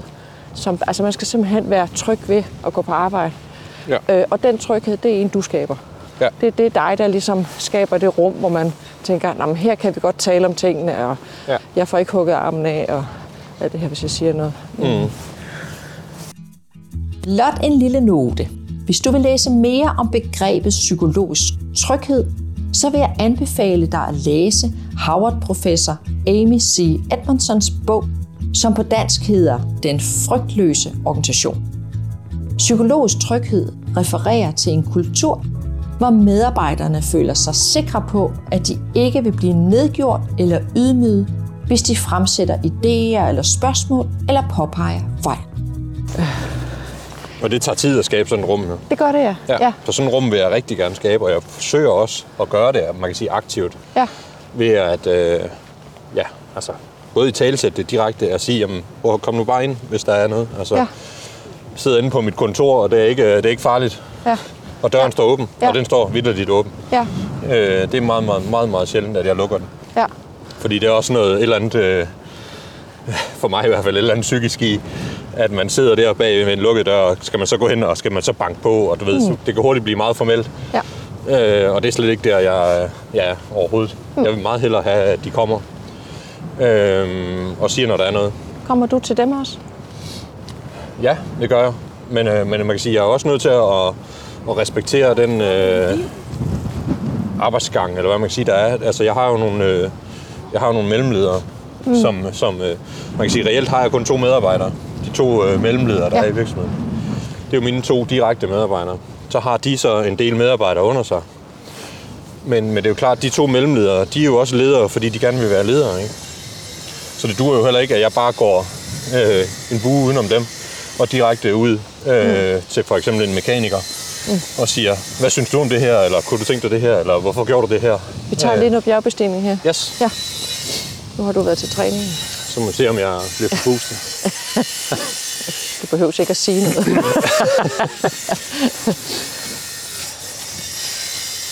Så du, øh, du er opmærksom på det her med, om du hopper over et led. Altså respekterer deres ledelsesrum. At du ikke nødvendigvis roder rundt. Øh, Øh, ja, fordi at, øh, jeg er jo glad for dem som, øh, som ledere. Mm. Og jeg ved jo godt, at de er jo ledere, fordi de gerne vil være ledere, ikke? ja, Så hvis jeg, øh, hvis jeg nu bare begynder at, at gå udenom dem, jamen så, øh, så får de jo ikke lov at være de ledere, de gerne vil være. ja. Så du skal Og bakke så dem finder de sikkert et andet sted, at de kan være ledere. Ja. Så, så øh, derfor går jeg ikke så meget direkte udenom dem, i hvert fald ikke i, man kan sige sådan direkte, øh, ja, hvad kan man sige, direkte øh, arbejdsrelaterede områder. Mm. Det kan sagtens være, at går ud og snakker med nogle mekanikere alligevel, men så Ja. er det måske mere, how are you doing-agtig Ja. snakken, ikke? Altså, øh, hvordan går det, og, og øh, ja, sådan noget løs snak. Men alt det der løse snak, som man siger, det er ikke noget særligt. Det er jo alt det, der er med til at skabe tillid til dig og øh, likability. At, øh, at de godt kan lide dig og være sammen med dig, og de er trygge ved dig, og mm. du ikke bare sidder, du er ikke bare ham, der sidder inde på kontoret. Ja. Så alle de der små ting i hverdagen, hvor man tænker, at det var ikke noget særligt. Det kan jo være kæmpestort Ja, for den, man taler med. Ikke? jo, Ja. det er klart. Og, Jeg, øh, tænkte mig, jeg tror faktisk, at vi skal lige ud af den lille sti der til venstre. Yes. Så kommer vi ind i skoven. Nu bliver det hele bjergbestigning. Ja, det er det, jeg siger. jeg tænkte, jeg godt kunne udfordre dig Men en lidt. flot en af slagsen. Vi har simpelthen udsigt ud over Svendborg Sund her. Wow. Det er ret vildt. Er det Turø derude? Ja, det må det være. Ude i bunden? Yes. Ja, altså vi står stille for at nyde udsigten. Det er ikke for at få pusten igen. overhovedet ikke. Jeg har intet med det at gøre. Nej, men øh, på den måde gør jeg, gør jeg egentlig, man kan sige, det, for mig ligger det lidt naturligt. Altså, det er ikke noget, jeg gør påtaget. Øh, men jeg husker mig selv på at gøre det. Og det er måske der, at, den, at, øh, at det kan gøre forskellen. Ikke? Fordi det er også nemt, når man har travlt. Ja, Når man vælger at have travlt, ja, så er det jo nemt bare at parkere bilen uden for døren, og så gå direkte fra indgangen over til sit kontor. ja. Og og så ned sætte sig der i, øh, i 8 eller 10 timer, og så slukke lyset og gå igen. Ja, Øh, det kunne jeg jo sagtens vælge at gøre. Og det kunne man godt have lyst til nogle dage, fordi så bliver det jo mega effektivt. Men der er ikke Men, meget øh, ledelse over det. Der er ikke meget ledelse Nej, over det, og nej. der er ikke... Øh, ja, man kan sige, det er ikke den måde, jeg ønsker at, at gøre det på i hvert fald. Så jeg husker mig selv på og, øh, at gøre det, jeg har lyst til. Og det, jeg har lyst til, det er at, at prøve at komme ud og blande mig lidt i, øh, på en god måde. Ja. Blande mig lidt. Altså, jeg, for eksempel så går jeg altid rundt og siger hej, øh, godmorgen eller hej, afhængig af, hvornår jeg kommer Ja, øh, i hele huset. Til dem, der nu lige er på ruten rundt. Øh, så de i hvert fald øh, så de har set mig og har haft muligheden for at sige noget. Og det gør jo også, at der en gang imellem lige kommer noget. Oh, øh, kan du ikke lige øh, ja, hjælpe mig med det her? Eller Ja. gider du kigge på det her? Fordi der er lige et eller andet problem. ja. Så der kommer jo de der små ting, mm. som man så lige kan samle op og, øh, og tage sig af, typisk med det samme. Mm. Det er det, jeg får ud af det, udover at jeg føler, at jeg er, man man kan sige, er med, og så ved, hvad der sker, og rører sig til en, til en vis grænse. Jeg hopper lige øh, et par, par skridt tilbage, hvor jeg vil sige, fordi der ja. Ja. snakker vi om det her med, med, hvor går grænsen, kan man sige. Og tit så opererer jeg med sådan de her tre P'er, og man kan sige det professionelle, og det personlige, og det private. Mm. Og man kan sige, at når vi går på arbejde, så går vi jo professionelt på arbejde. Vi tager vores arbejdskasket på og, og vores tøj og går afsted, fordi vi skal løse en faglig opgave. Øh, der, hvor det rigtig giver noget på en arbejdsplads, det er, hvis vi også tager det personlige med. Altså, det, at vi tager vores egen person med, det individ, vi er. Og det er netop det, du gør ved at gå ud og snakke med folk og, og interessere dig for dem og høre, hvordan det gik til fodbold og alle Ja. de her ting. Ja. Det, vi ikke skal tage med, kan man sige, det er det private. Altså, det er det, vi har inde i os selv. Det er det, du, det er det, du har med din kone, eller det, du har i din nærmeste familie. Det, der er dig. Altså, Ja. der er simpelthen noget, vi, hvor vi holder for os selv, fordi det er Ja. vores privatsfære. Yes. Og det at skille de to ting er rigtig vigtigt.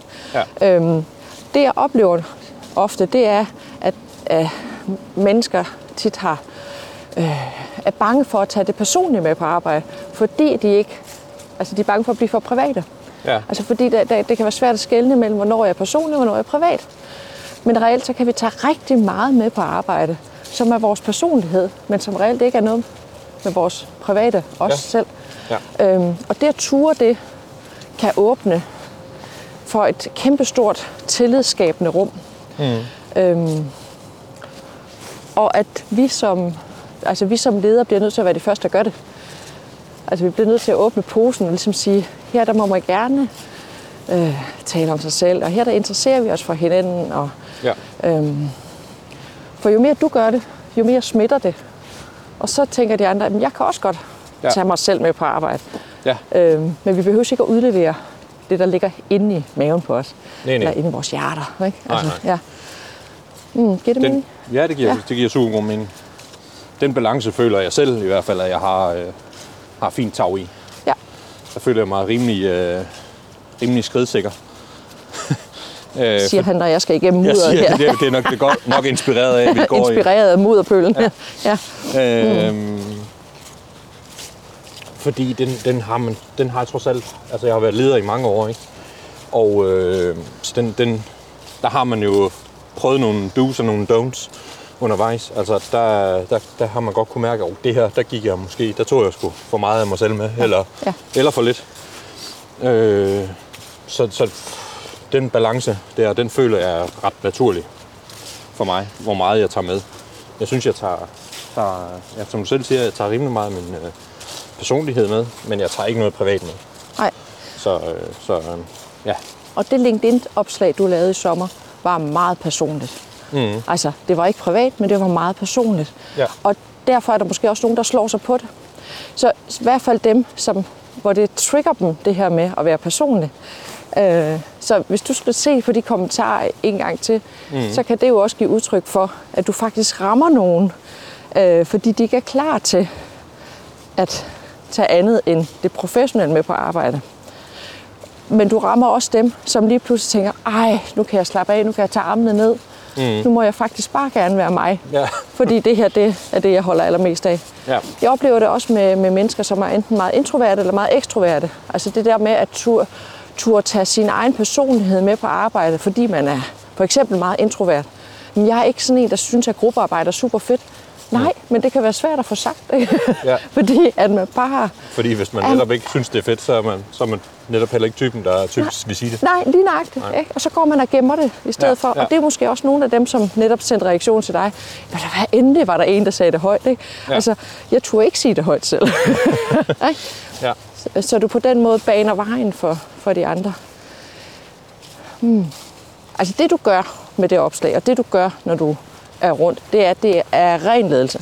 Altså, og det er det at være det gode eksempel, inspirere, stå frem og ture stå frem. Mm. Og så kan du jo overveje med dig selv, om det egentlig er en super god idé at sidde og arbejde, mens du er på ferie. Men det er sådan noget, som jeg sagde før, det er sådan noget, du skal arbejde med over dig selv. Ja. Altså at sige, okay, kunne jeg måske lige teste, om det var Det er den, det er den private del, der skal, Ja, kunne jeg lige der skal teste, om, ja, men kunne jeg lige teste, om det egentlig var en, en skide god idé. Ikke? Altså, ja. kunne jeg gøre det på en anden måde? Men det at være åben omkring det, det er ren ledelse. Mm. Ja, og en, og en super fed og naturlig og tillidsskabende måde at lede på. Ja. Fordi du smider jo bare det hele på bordet og siger, hey, sådan er jeg. Ja. ja. Ja. Øhm, Pro- Problemet er måske, at der er nogen, der kan opfatte det øh, som værende, se mig, se. Ja. hvilken superhero jeg er, at jeg kan sidde og arbejde i min ferie. Altså, det, det, den del af det kunne, kunne man også godt. Altså, der er måske nogen, der sidder og tænker, Jesus Christ, hvad, hvad, hvad gør det ved dig, at øh, nogen tænker sådan? det gør ikke rigtig noget ved mig. Altså, det, jeg, ved jo, jeg ved jo, det ikke er derfor, jeg gør det. Okay. Så det, det er ikke noget, der påvirker mig sådan. Men, Ja. øh, men der er måske nogen, der tænker det sådan. Har du nu? Ja, og så altså ligger det over på deres banehalvdel. Ja, Ja. ja, det bekymrer mig sgu ikke så Nej, meget. godt. Og så skal de selv arbejde med det. Ja, det tænker jeg. Det, Ja. kan man, hvad, kan man, hvad kan man godt tillade sig at sige? Ja. Det er jo deres problem, og ikke mit problem. Ja. På en eller anden måde. Vi skifter lige emne her. Kasper har nemlig forberedt sig på denne vandrecoaching. Han har læst og reflekteret over det forberedelsesmateriale, jeg har sendt til ham. Og så har han til gengæld sendt mig nogle stikord om det, han gerne vil tale om, mens vi vandrer i dag. Og en af de noter, han har sendt, har optaget mig meget. Og jeg tænker også, at du som lytter kan gøre dig dine egne refleksioner om emnet. Kasper skriver nemlig, at han har tænkt over, hvad det gør ved samarbejde med ham og hans medarbejdere, at han bruger så meget tid på at deltage i netværksarrangementer i arbejdstiden. At netværk er en stor del af hans arbejde, men ofte der kan de her netværksaktiviteter ligne det rene fritidsgøjl i andres øjne. What to do?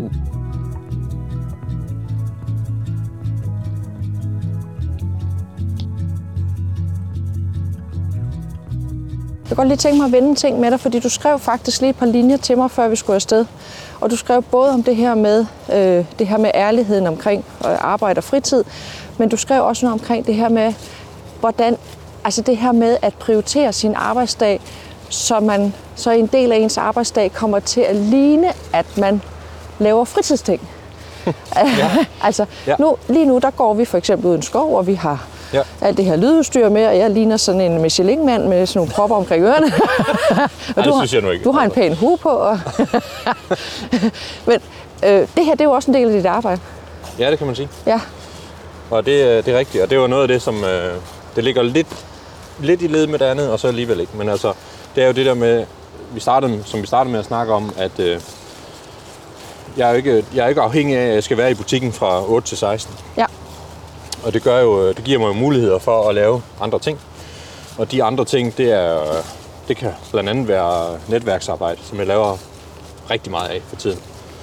Og øh, netværksarbejde, det er jo øh, det er tit, om, det er tit relativt tidligt om morgenen, eller øh, tit øh, ude på aftenen. Ja. Og øh, noget af det, jeg er med i, er et stort øh, sportsnetværk, som jo øh, som typisk er i weekenderne. ja. Så man kan sige, der går jo, øh, der går jo meget tid med det, som tit er tid, der går væk fra familien, hvis jeg er væk om aftenen, eller væk i weekenden, øh, for at arbejde. Men, øh, og det gør jo også, at jeg så, det ved jeg jo godt, og jeg er godt klar over, derfor prioriterer jeg så også øh, at prøve at holde fri på andre tidspunkter. Så det kan godt være, at jeg tager mig friheden, at det gør jeg for eksempel, tager mig friheden til at tage nogle morgentræninger, Ja. øh, hvor jeg jo, øh, man kan sige, jeg kunne også bare køre på arbejde. Øh, og, og balancen, den skal man selvfølgelig selv finde øh, et eller andet sted. Og så er der så det, som du, som du også nævnte, det er det, det svære i at sige, jamen, hvis jeg har været til en fodboldkamp hmm. om søndagen, Ja. for mig er det arbejde. Men er det også det for mine medarbejdere? ja, det er et pissegodt spørgsmål.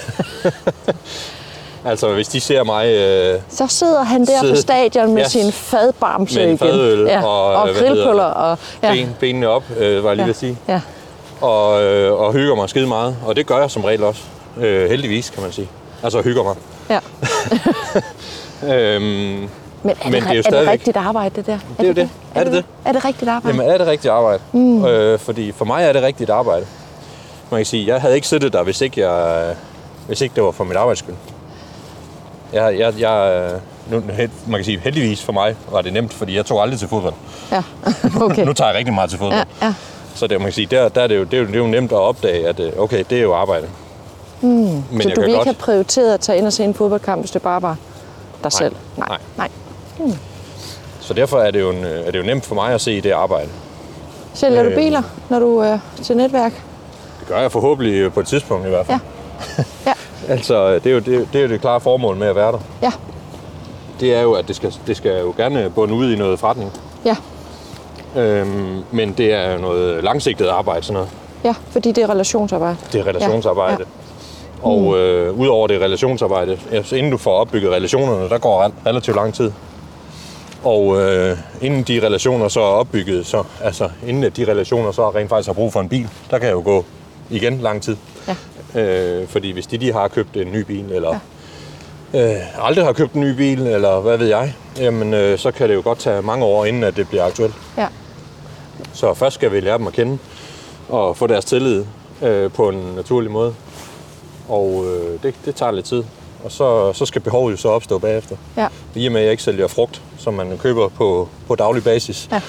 øh, men sælger et produkt, som typisk øh, kun udskiftes måske hver 3., 6., 8. år, Ja. jamen så kan det lige pludselig tage rigtig lang Ja. tid. Så du skal være der lige præcis på det tidspunkt, hvor de skal have skiftet. Ja, jeg skal være derinde, kan man ja, sige. Ja, ja, ja. ja. Inden, For jeg skal nå at have opbygget en relation til dem inden. ikke? ja. Og, øh, øh, og man kan sige, det, det er jo selvfølgelig den ene del, det er jo så til ham, jeg sidder ved siden af til fodboldkampen. Mm. Men det er jo lige så meget også til hans netværk, og det er jo sådan, et netværk fungerer selvfølgelig. ja. At når han nu øh, så snakker med sine naboer, der siger, åh, jeg skal også snart have skiftet min bil, Ja. jamen han så måske siger, hov, øh, det kan være, at du lige skulle prøve at ringe til Kasper. ja. Det er jo derude, man gerne vil være, ikke? Ja. Øhm, men det tager bare tid. Ja. Men, øh, men, det, øh, men jeg kan godt se øh, dilemmaet i, er det, er det arbejde? ja. Hvad, hvad, hvad, hvad fortæller du dine medarbejdere, at du skal, når du sådan skal afsted? Øh, jeg fortæller dem, øh, altså, man kan sige, jeg går ikke rundt i, øh, i hele virksomheden. Vi er sådan omkring 40 stykker sådan noget. Så det er jo ikke sådan, at jeg går rundt til hver en og siger, nu kører jeg til fodbold. øh, men man kan sige, at jeg har en, øh, en øh, fuldstændig åben tilgang til det. Altså, de ved, at jeg, øh, vi, jeg holder øh, mundtlige møder med alle, hvor, hvor vi alle sammen er samlet. Ja. Lige sådan 20 minutter, en halv time eller sådan noget. Og så øh, snakker vi om alt fra økonomi til øh, løs øh, fliser på gulvet, øh, og øh, hvad laver Kasper? Ja. Og der, der i talesætter jeg det. Øh, og siger, at når Kasper han kommer øh, nogle gange øh, dallerne ind ad døren kl. 11, så er det ikke nødvendigvis, fordi jeg har sovet længe. Gå lige bagom. Øhm, så er det mere sandsynligt, at det er fordi, jeg har været ude og været til et eller andet netværksmøde øh, af en eller anden art. Ja. Og det samme, hvis jeg kører hjem klokken, eller kører hjem, hvis jeg kører klokken Ja. 3. Ja. Øh, er det sandsynligvis ikke, fordi jeg kører hjem, øh, men sandsynligvis, fordi jeg kører til et eller andet møde. Men nogle gange kører jeg også hjem. Ja. Og det gør jeg måske, fordi at jeg har været til fodbold Dagen før. dagen før Ja. i øh, 6 timer, fordi at det har jo været øh, typisk sådan noget med, at man mødes inden, ikke? og så er der fodboldkamp, og så er der lidt bagefter. Og sådan noget. Så nogle gange, så, øh, så har jeg jo været væk en, øh, ja, i hvert fald en halv søndag, Ja. kan man sige. Ja. Så, så øh, hvis jeg så kan se, jamen nu har jeg sgu luft til at køre hjem, og øh, være hjemme klokken øh, to, Ja. fordi der kommer mine børn hjem fra skole, Ja. jamen øh, så kan det også være, at jeg gør det. Ja. Det er ikke det, jeg er allerbedst til måske, men det gør det en gang imellem. Og hvis du spørger mig, så synes jeg, at det er fuldstændig fantastisk, det kan lade sig gøre at sammenstykke et arbejdsliv, hvor man kan komme og gå, og at du kan se værdien i relationsarbejde. Øh, fordi der ligger både en masse salg, men der ligger også noget personlig udvikling, og der ligger simpelthen så mange ting i det her med at gøre noget sammen med andre mennesker. Jeg er totalt for et netværk. Øhm, det der, hvor der udfordringer kan komme, det er at forstå de mennesker, du er sammen med på din arbejdsplads. Også det. Mm. Øh, og hvis de ikke forstår, accepterer, øh, er nysgerrig på, hvordan det er, du arbejder, så kan det være en udfordring. Så, så jeg tænker ikke, at det er umiddelbart en udfordring i din kalender, for det ser ud som om, at du navigerer lidt op og ned, og lidt en søndag og lidt tidligt Ja, hjem. ja. Øhm, men det er i forhold til de mennesker, du er sammen med. Og hvis de ikke helt, helt forstår det, Ja. øhm, så, kan det, så kan det give bøvl for dig. Ja, det er klart. Og det, altså, man, øh, der, er jo, der er jo nogle gange, øh, altså man støder nogle gange på den der kommentar, hvis jeg for eksempel kommer klokken 11, øh, hvilket kan ske flere gange om ugen, Ja, øh, øh, hvor der er nogen, der siger øh, godmorgen, eller du ved, Ja. nå, er du også øh, op nu? Eller, Ja, altså, ja, du ved, ja. øh, den der sådan Kærligt, lidt ja. øh, spydige der, hvor Ja, man siger, ja. ja, men, men altså, der, er det så der, jeg skal sige, ja, faktisk, så kører jeg hjemmefra klokken øh, øh, syv, Ja. fordi jeg skulle være til et møde klokken halv otte, øh, ikke? Altså, eller skal jeg bare sige, ja, godmorgen. Altså, det er den der... Øh, men ideen med at kommunikere, hvad det er, du laver, er vel egentlig Ja. meget god. Altså, Ja. det behøver jo ikke at være spydet igen. Det kan, Nej, nej. det kan mere være en... Ved du, hvor mange biler jeg fik solgt til formiddag? Ja. Er du ved mig? Det var bare Men- totalt, mand. problemet er jo typisk, at jeg kommer jo ikke hjem med en, øh, jeg kommer jo typisk ikke hjem med en ordre. vel? Ej, det er noget For hvis jeg bare kunne gøre det, så kunne jeg jo bare trække den op i baglommen og sige, Kan du lave noget, Værsgo. øh, noget, noget kvantitativ måling? Altså, kan du sætte Nej. noget på et stykke papir, hvor du kan sige, der er råd så så mange flere biler ud, efter at jeg er begyndt at gå til fodbold?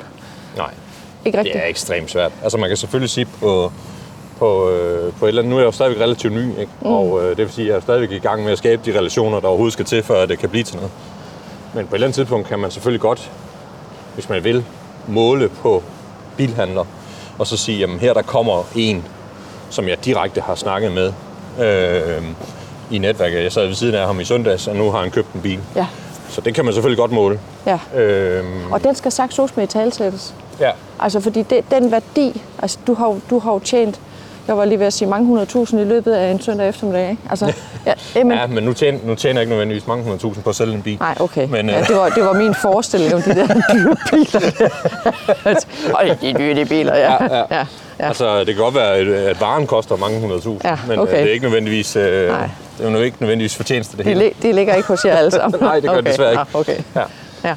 Men, øh, men, øh, men ja, det kan man selvfølgelig, og det, det håber jeg da også, at man, at man kan se på et eller andet tidspunkt. Det man selvfølgelig ikke kan se, det er jo, øh, øh, hvis, hvis naboen eller fætteren til ham, han, øh, han bare har sagt, prøv nu lige at køre ud til, til den bilforhandler, fordi ja. øh, der arbejder en, jeg kender, og så de gør det skide godt, eller Ja. jeg har hørt, at de gør sådan og sådan. Ja. Og det kan jo være, at han kører ud og køber en bil, Øh, Uden at sige- At, uden at jeg overhovedet aner, hvem han er. Ja. Øh, og, og har vidst, at han har været der. Ja.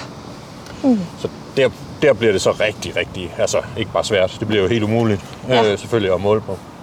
Så kan man jo vælge at se på, jamen vi kan jo måle på, vi, vi, vi kan selvfølgelig, og det gør vi jo selvfølgelig også, måle på omsætningen år for år, og så sige, jamen okay, i år har vi solgt, du ved, 50 biler mere end sidste år. Ja. Øh, hvad har vi gjort anderledes? Så kan ja. man så sige, jamen okay, vi har lavet noget netværksarbejde. Men det kan jo også være andre årsager. Igen, det bliver sindssygt svært at måle på. Ja. Er det bare fordi, at den model er blevet super populær, eller prisen er sat ned, eller ja. øh, du ved. Laver dine medarbejdere også relationsarbejde? Øh, nej. Groft sagt nej. Nej. Det, det er relativt let, øh, i hvert fald. Der er min øh, salgschef, han, øh, han har en lille smule øh, netværksarbejde og relationsarbejde. Ja. Men det er relativt let. Det, er, det ligger på, på mig, øh, man kan sige, 95 procent af det. Og, og, og hvordan, er der nogen, der kommer og går som dig? Altså, Øh, nej, Nej. det er der ikke. Altså, de, de, kan, de, de kan principielt også godt styre deres øh, arbejdstid, som de vil. Ja. Øh, salgschef og øh, eftermarkedschef, som det hedder. Mm. Men det gør de ikke, fordi at de er mere afhængige af at øh, være der i åbningstiderne. Fordi okay. det er der, deres medarbejdere har brug for, at de er der til okay. at hjælpe til. Lidt ligesom jeg sagde, at det var også sådan, jeg havde det tidligere. Altså, Ja. Hvor man er nødt til at være der lidt øh, for at være en del af driften. Ja. Og for at være der, når spørgsmålene dukker op og, og det der. ja. Så, så de er mere bundne af, af åbningstider. Men der ligger noget i, tænker jeg, det her med at få de andres forståelse af det, du laver. Ja. Og i talsætten, sådan, øh, den er ikke nødvendigvis nok. Hvor Ja. man kan sige. Den, den er der, og jeg siger til dem, jamen, husk nu på, at jeg ikke nødvendigvis ligger hjemme på sofaen, Ja. øh, selvom jeg først kommer kl. 11. Ja. Øh, men, men, øh, men det er rigtigt, derfra til, og så de kan se værdien i det. ja. Hvilke skridt kan du tage for, at, øh, at de kan, kan se værdien i det, du laver? Godt spørgsmål. Det skal jeg nok lige have... Den skal jeg nok lige have tænkt lidt over. For hvis jeg ikke har en ordre og kan, og kan flashe, ja. øh, og kun kan sige, jamen, øh, måske virker det. Måske ja. opdager ja. vi det om tre år, Ja. om det virker. Ja. Om jeg har spildt min tid. Ja. Øh, så er det svært.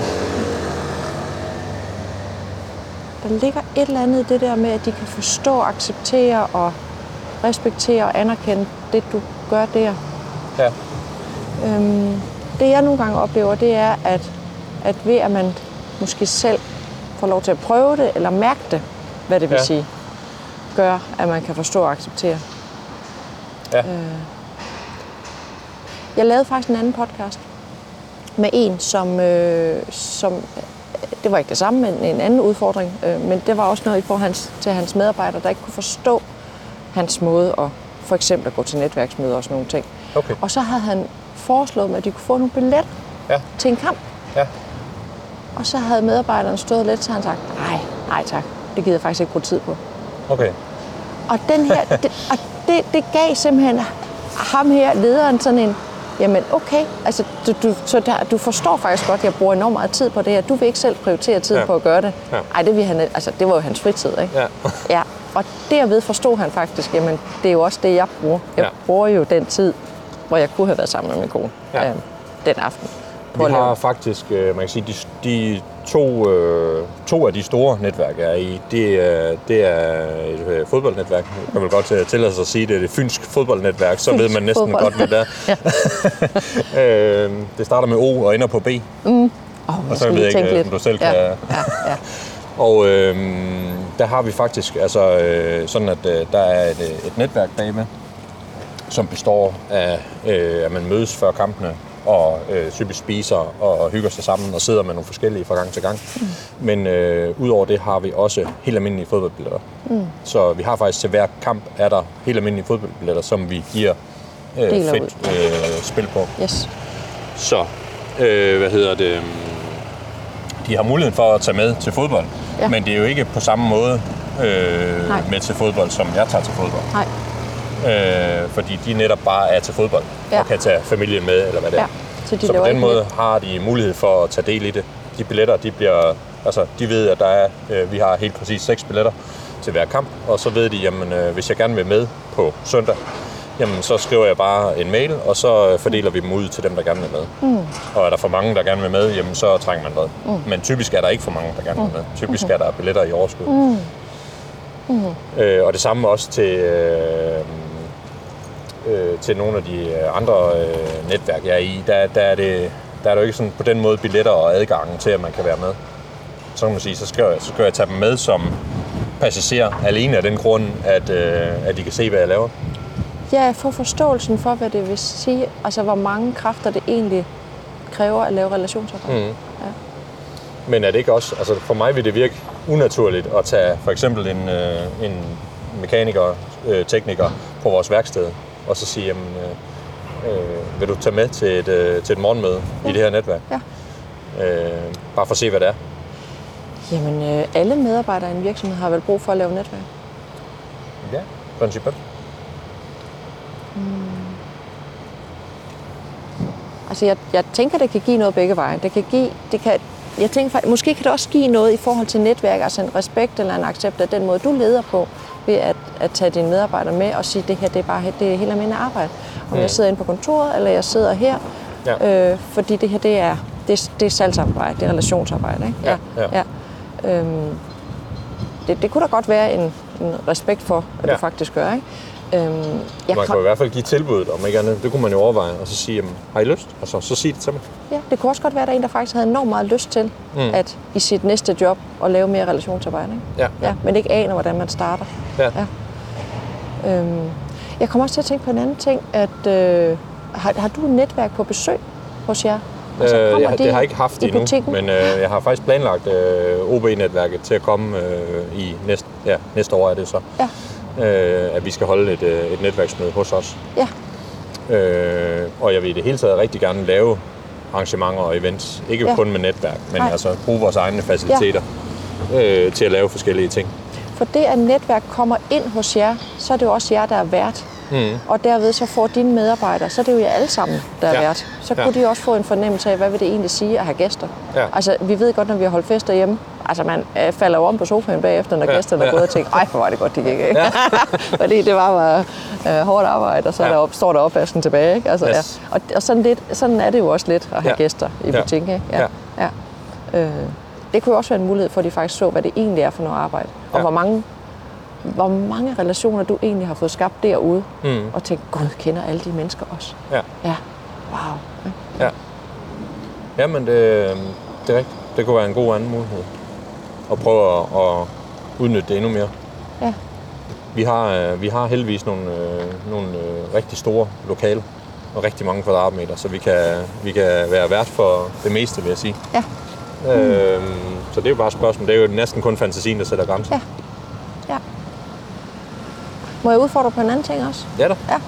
Hvornår skal du holde ferie næste gang? Hvornår jeg skal holde ferie næste gang? Ja. Nå, det skal jeg lige om lidt. Det skal jeg lige om lidt? Ja. ja. Øh, det skal jeg her øh, mellem jul og nytår holder okay. jeg ferie. Derhjemme eller ude? Ude. Ude? Ja. Øh, hvor er din computer, når du holder ferie? øh, du ved jo godt, hvor den har lyst til at være. mm. Så det du siger, det er, at jeg skal prøve at lade den blive... Øh...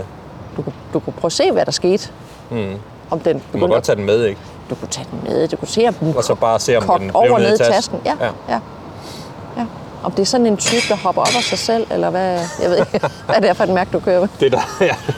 det der, øh, det der, det der vil være nødvendigt for, at jeg kan det der. For det ene ting er at kunne lade computeren blive ned i tasken. Det kunne jeg nok godt, men det vil jo nok være lidt snyd, hvis jeg gjorde det. Fordi at, øh, der, er noget, der er noget, der hedder telefon og mail på telefon. Ja. Og rigtig meget af det, jeg laver på computeren, det er mail. Og det kan du lave på og, telefonen Og det kan jeg også lave på telefonen. Ja. Ja. Så skal jeg så også lade min telefon blive hjemme? Altså, jeg, men du kunne måske bare beslutte dig for at overveje, hvordan du bruger dine ja, medier. det ved jeg. Ja. Det ved jeg. Så jeg kan ja. godt overveje at, at lade være at kigge i, i mailindbakken. Ja. Mm. Du skal bare lige slå den fra et par dage. Det er en udfordring. Ja. Du kan jo se, hvad, hvordan, ja. om du får røde knopper, eller hvad, ja. der, hvad der sker. Ja. Ja. ja. For hvis Jamen. du ikke kan gøre det, kan man sige, mm. så kan det i hvert fald tyde på en form for afhængighed. Ja. Øh, og så har det ikke noget at gøre med, at du får ro i maven og alle de her ting, men så kunne det godt være mere noget med, at så er det blevet til sådan en vane, at mm. det gør du bare. Men hvis du kan lade den være dernede, jamen så kan du faktisk også, så, at, så vil du kunne vise den styrke i forhold til dig selv, at du faktisk kan vælge til og fra. Ja. Altså, jeg er sådan en, der vælger til, jeg er sådan en, der vælger fra. Mm. Ikke? Øhm. Så i virkeligheden, hvis jeg kan vise, at jeg godt kan undvære den, så kan jeg godt få lov til at bruge den. ja, lige nøjagtigt. Ja. Hvis Ja. du kan lade kagen stå, så må du spise den bagefter. Ja. Ja. Det er en meget sjov øh, pointe. Ja. Det vil jeg godt prøve at udfordre mig selv på. Fedt. Ja. Det glæder jeg mig til at høre. Ja, det Ja. gør jeg også. Får, får vi et billede at se?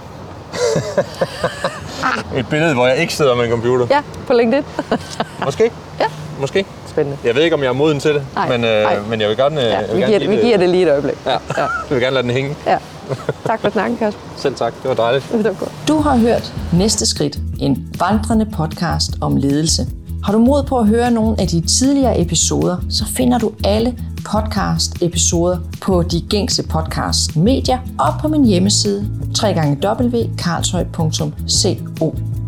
Har du selv fået mod på at få din egen vandrecoaching, opleve naturen og vandringens hilende virkning, jamen så skal du booke din egen vandrecoaching på www.vandrecoaching.dk. Vandrecoaching er en 3 timers dybdegående vandring, hvor du og dit lederskab er i fokus. Du får også adgang til en online session i Karlsøj Academy, hvor du finder introduktion til vandring og en masse coachende spørgsmål som forberedelse til din vandring. Jeg vil glæde mig rigtig meget til at vandre med dig. Du kan dele denne podcast med dit netværk, og hvis du kan lide, hvad du hører, så giv os gerne et like, eller et hjerte, eller en stjerne, eller en kommentar, så mange flere får mulighed for at opdage podcasten Næste Skridt. Du kan også skrive en anmeldelse på iTunes, eller få en næste skridt på din afspilningsliste i Spotify. Titelmelodien er skabt af Frederik Vedersø, og podcasten er redigeret af Kim Kirkegaard.